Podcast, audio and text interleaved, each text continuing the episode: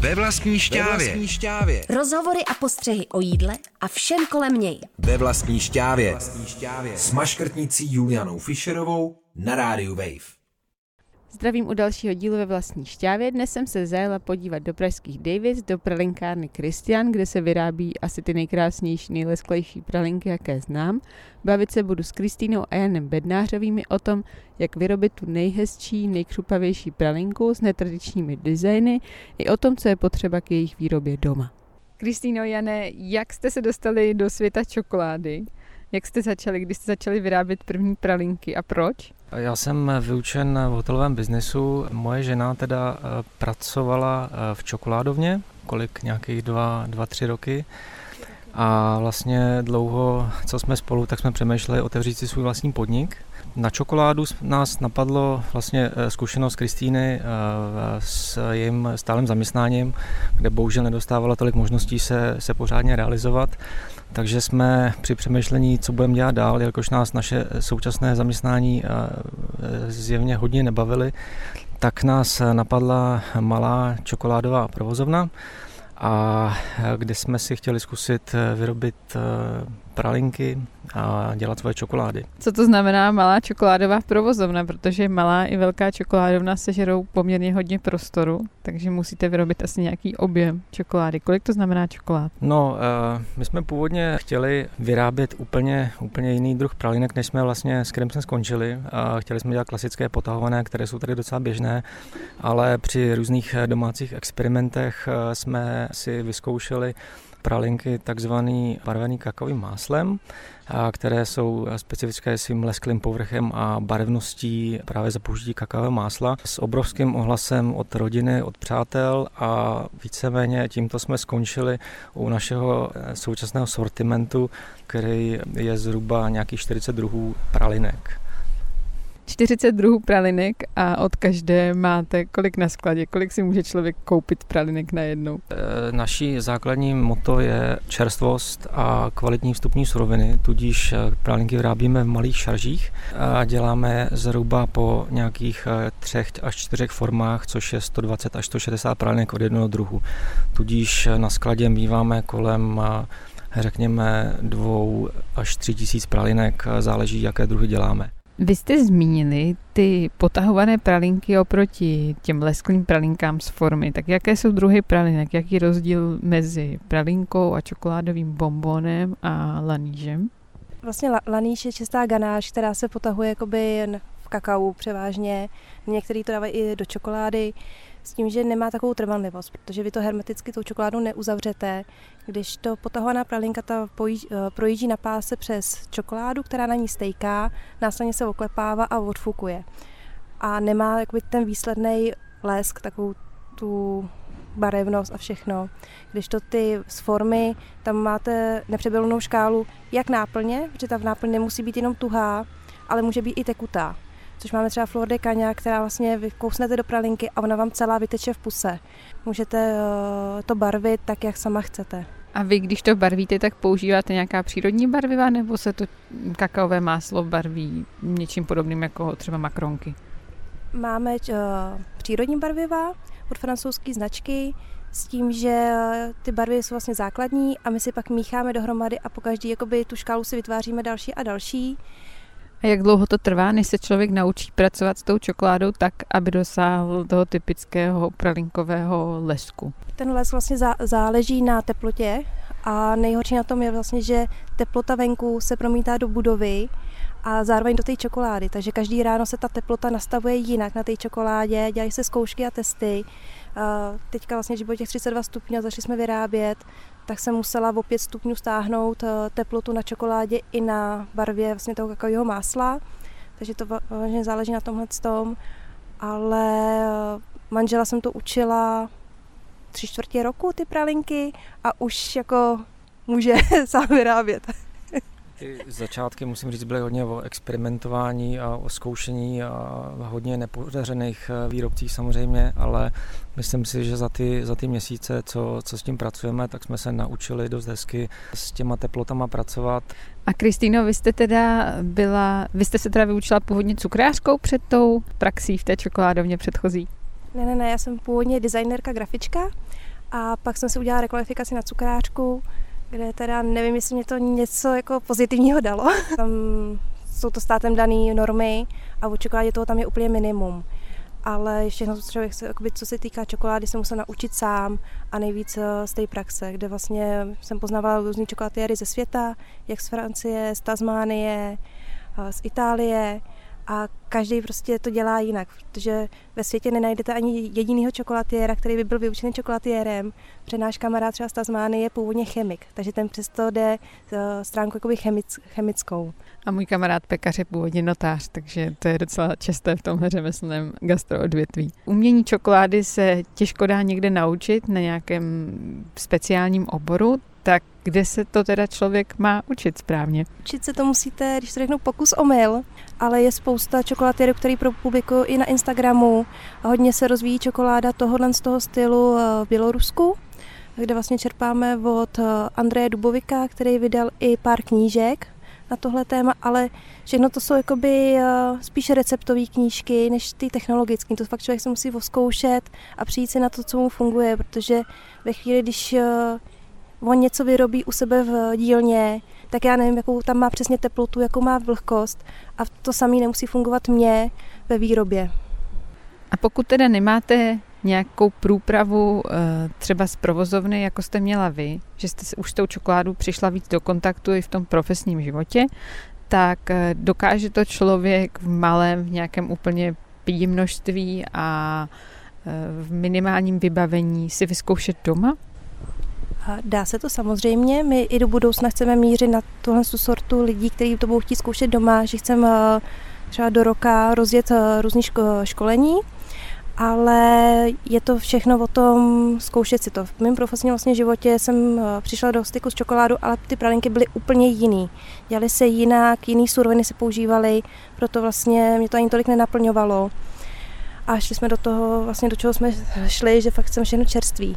Takže ve chvíli, když máte čerstvou pralinku, musíte počítat s každou ingrediencí a počítat i t- tekutinu v té pralince, tak aby se vám to pak nekazilo nebo nepraskalo. No a když mluvíme o té čerstvosti, jakou mají teda trvanlivost ty čerstvé pralinky?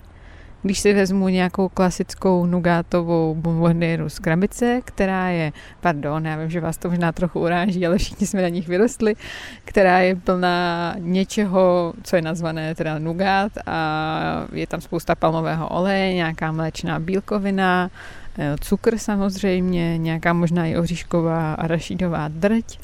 A to jsou věci, které se prostě nekazí, nemají jak, nejsou nějak vlhké a mají nekonečnou trvanlivost, tak eh, co teda si můžete dovolit dát dovnitř té pralinky a přitom se třeba přiblížit tomu klasickému nugátovému efektu? My vlastně máme klasickou nugátovou pralinku taky, kde vlastně to je směs ořechů, protože tu nugátovou chuť dělají hlavně oříšky a smetana.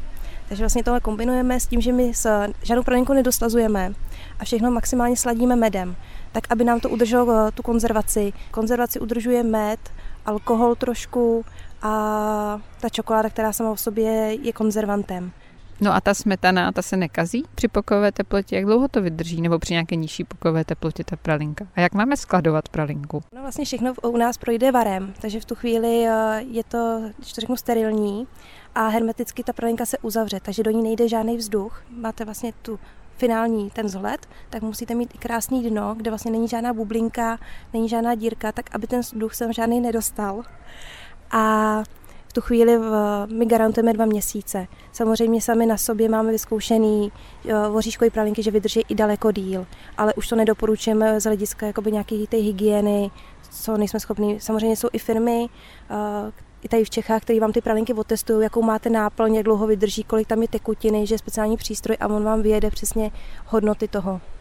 Co se skladování týče, samozřejmě ta smetana, když projde varem, tak stále to je smetana a prostě my každému zákazníkovi, který nám přijde, tak ho upozorňujeme vlastně na ideální skladování pralinek, což je v našem případě doporučujeme kolem 15 stupňů, takže eh, my sami sklademe eh, pralinky ve vinotéce, konkrétně v části vlastně na červené víno, kde se dá tato teplota dosáhnout. Nedoporučujeme moc eh, skladování v lednici, jelikož ta pralinka může v, té, v, té, v tom velkém chladu trošku pracovat. může i vlastně ztratit ten lesk, na kterém docela tvrdě pracujeme, tak aby tam byl a samozřejmě pokud necháte pralinky v pokové teplotě, ta dvouměsíční garance vlastně tý, na tu konzumaci se určitě trošku zkracuje. Prostě pralinku je nejlepší si koupit a sníst, pokud nemám vinotéku. Kde berete teda, kromě toho Běloruska, inspiraci na nějaké příchutě a trendy? A existuje něco vůbec jako trendy ve světě příchutí tralinek? My sami jakoby v těch eh, příchutích se nebo chutích se ne, eh, neinspirujeme nikde. Ráno se zbudím a mám nějaký nápad na pralinku, tak ji nějak začnu zkoušet. Teď vlastně byla novinka, co jsme vymysleli, byly povidla mák, protože jsem chtěla dostat do pralinky trošku naší české kultury a myslím si, že se to velmi podařilo, ale všechno já se snažím vycházet z takových těch eh, receptů našich babiček i prababiček, kde vlastně se člověk inspiruje perníkem, eh, štrůdlem, aby to furt byl jakoby ten náš český základ. Ale třeba ty vzhledy, tak ty jsou poměrně módní teď, ty právě eh, řekněme vesmírné efekty a lesky a tak, ne? Vzhledy díky tomu, že vlastně jsem grafička, tak to trošku tam snažím se promítnout, ale vlastně každá pralinka má svůj efekt tak, aby to ladilo k tomu ty náplni. Eh, s tím, že teda teďka jsme trošku ulítli u manga, to přiznávám. to je vlastně bledě modrý s bílou takovou čárkou, ale mě to napadlo ve chvíli, když vlastně si představíte mango, tak eh, vám hnedka vyjede tropická obloha, moře, takže všechno má jakoby nějakou souvislost. Jablíčko vlastně to je třeba eh, červeno-zelený, když vlastně dozrává na stromě, tak vlastně ze zelený jde do červena. K té otázce skladování čokolády nebo těch pralinek mě ještě napadá, vy jste teď měli celé prázdniny zavřeno. Ten prostor se nepovede uchladit na tu žádanou teplotu, nebo je to spíš kvůli tomu, aby si lidi ty pralinky nedonesli domů úplně na padrť? Vlastně máme dva problémy, jelikož nás svítí přes léto sluníčko do výloh celodenně, takže my teoreticky jsme schopni to vychladit na nějakých 20 stupňů, ale já potřebuji ideálně 17 stupňů na tu výrobu. Ale je to i z hlediska toho, že ty lidi nejsou schopni si to donést domů, protože teďka, jak byly ty tepla 35 stupňů, tak eh, čokoláda se vám rozehřeje během pěti minut a ztratí ten lesk už jenom, že vyjde na to sluníčko nebo na to teplo. Takže to i z tohle hlediska to bylo. Kristýno Honzo, zohledňujete nějak způsob, jakým se třeba kakao nebo čokoláda na ty vaše pralinky vyrábí a pěstuje, kolik za to dostává farmář a podobně? Protože já jsem teď v poslední době docela zaujatá těmi bean to bar čokoládovnami a přijde mi, že v tom světě pralinek se často mluví hlavně o tom, jak to právě vypadá a co je uvnitř za náplň, spíš než o, tom, o té hlavní vlastně surovině, což je pořád čokoláda. Máme vlastně všechny čokolády Fairtrade, který používáme a mají i vlastně dokonce eh, ještě vlastní certifikát, jelikož eh, Fairtrade furt chce nějaký jakoby peníze za, za to logo, takže uh, oni si vyrobili vlastně svoji vlastní značku, který vlastně za každý pytel, který my koupíme, těm farmářům jde až polovina ceny z toho, co my zaplatíme.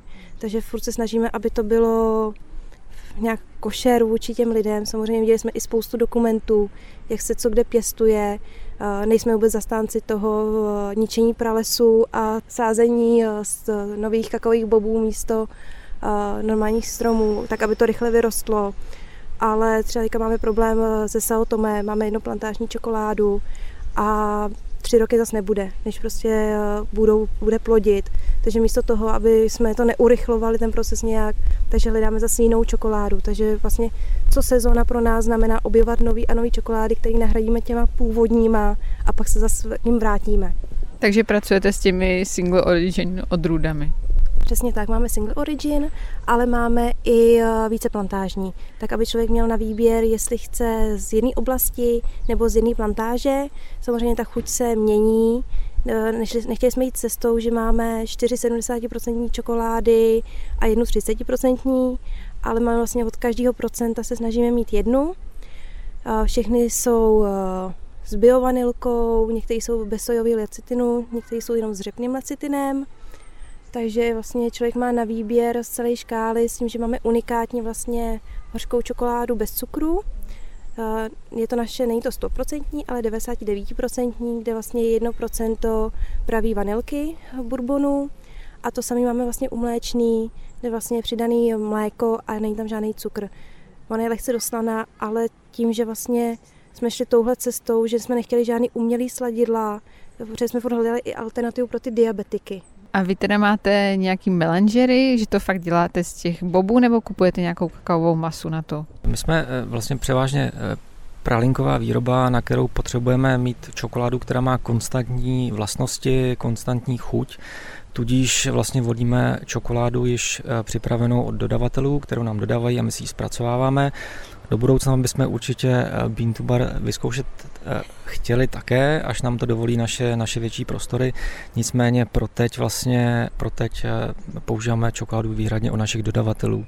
A zkoušeli jste třeba spolupracovat s nějakou z těch českých čokoládoven, které takhle fungují a vyrábí třeba už nějakou čokoládu?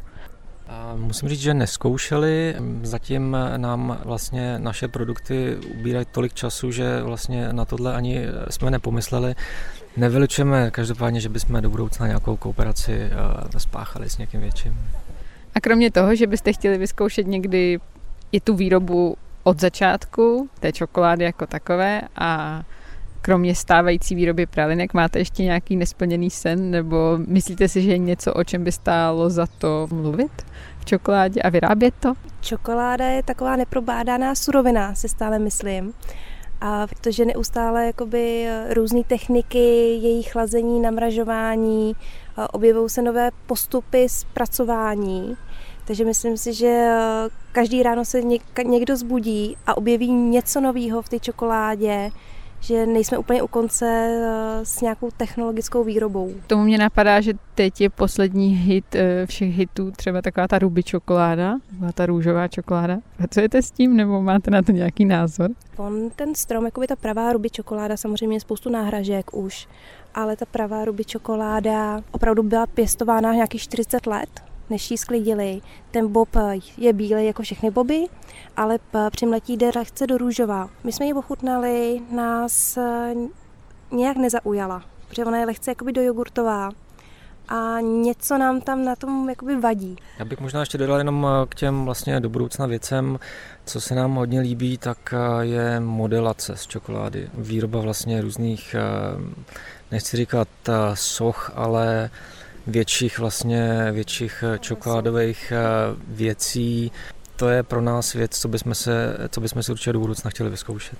Já se ještě vrátím jednou k tomu procesu výroby pralinek doma. Kdybych si chtěla zkusit tu jednoduchou, v uvozovkách vylévanou pralinku, tak vystačím třeba s něčím jako silikonová formička na led a prkínko a teploměr, nebo vůbec ne? V žádném případě s ní nevystačíte. Základ je dobrý a to je teploměr. Na, jakoby, potřebujete vždycky tu čokoládu vytemperovat a potřebujete polykarbonátovou formu ideálně, ze které vlastně to vyklepnete. Ta forma netváří se jako silikon, ale je pevná. Tudíž vlastně e, ta skořápka musí být vždycky tenoulinka a v silikonu by vám popraskala a v životě už byste jí to nedostala ven. Ale e, potřebujete vlastně na to teploměr, mramorový kámen, případně led ve velkých teplotách a ruce. Jakých teplot tedy bych měla přibližně dosáhnout? Já vím, že se to mění v průběhu roku, ale teda tu čokoládu bych měla natemperovat jak, aby měla ten správný lesk a krup. I čokoláda sama o sobě má každá jinou temperaci, protože každá má jiný boby a jiný obsah kakového másla. Tudíž některá čokoláda má 31 stupňů, některá 28,8 a jsou to hodně alchymie s tím, že vlastně ten eh, stupeň eh, čokolády už je hodně znát, ale hraje se tam už i na desetiny. Dobře, tak to doma teda zkoušet asi radši nebudu. Děkuji moc za rozhovor. V dnešním díle ve vlastní šťávě jsem mluvila s Kristýnou a Janem Bednářovými z čokoládovny Kristián, kteří se věnují výrobě pralinek. Celý díl si můžete stáhnout také v aplikaci Můj rozhlas.cz nebo poslechnout na stránkách Rádia Wave a já se na vás těším zase v příštím díle ve vlastní šťávě s Julianou Fischerovou. Ve vlastní šťávě. Ve vlastní šťávě. To jsou rozhovory a postřehy o jídle a všem kolem něj. Ve vlastní šťávě. Ve vlastní šťávě. Přihlas se k odběru podcastu na wave.cz lomeno podcasty a poslouchej šťávu kdykoliv a kdekoliv. U plotny i ve špajzu.